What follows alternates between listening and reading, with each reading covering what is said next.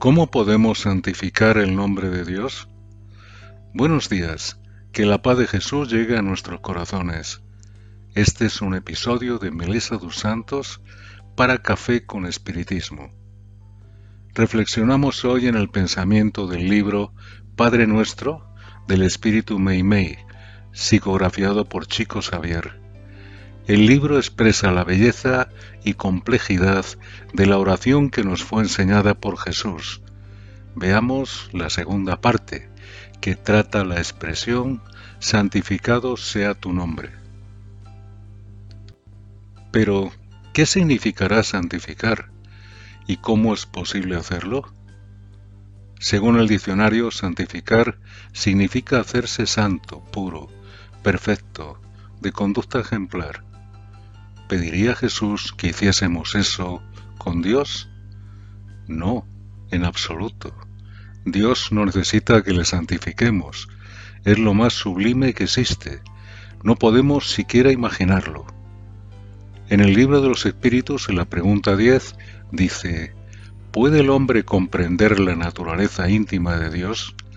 Y la respuesta fue, no, le falta un sentido para eso. En la pregunta 12 se indica, aunque no podamos entender la naturaleza íntima de Dios, ¿podemos hacernos una idea de alguna de sus perfecciones? Y en este caso la respuesta fue, de algunas sí, el hombre las entiende mejor según se eleva por encima de la materia, las ve a través del pensamiento. Entonces, ¿qué querría decir Jesús con santificado sea tu nombre? Se refería a nosotros, a nuestra actitud y la búsqueda de nuestra propia santificación.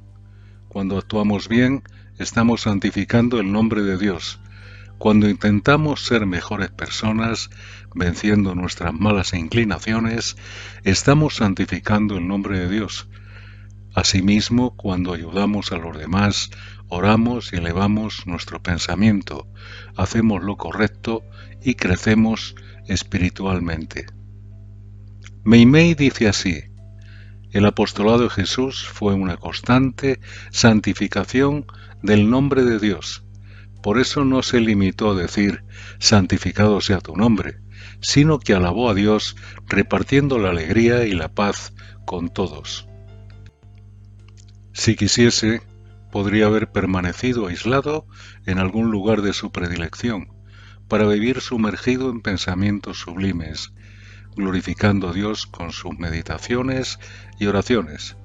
Pero sabía que la manera más elevada de santificarle es ayudar a los demás, para que ellos también comprendan que nuestro Padre vive interesado en nuestra elevación y felicidad.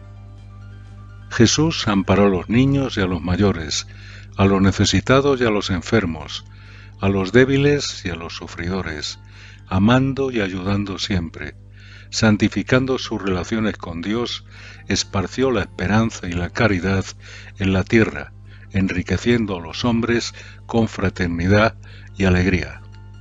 Todo lo que tenemos, vemos, recibimos y sentimos pertenece a Dios, que todo lo engrandece y perfecciona en nuestro beneficio.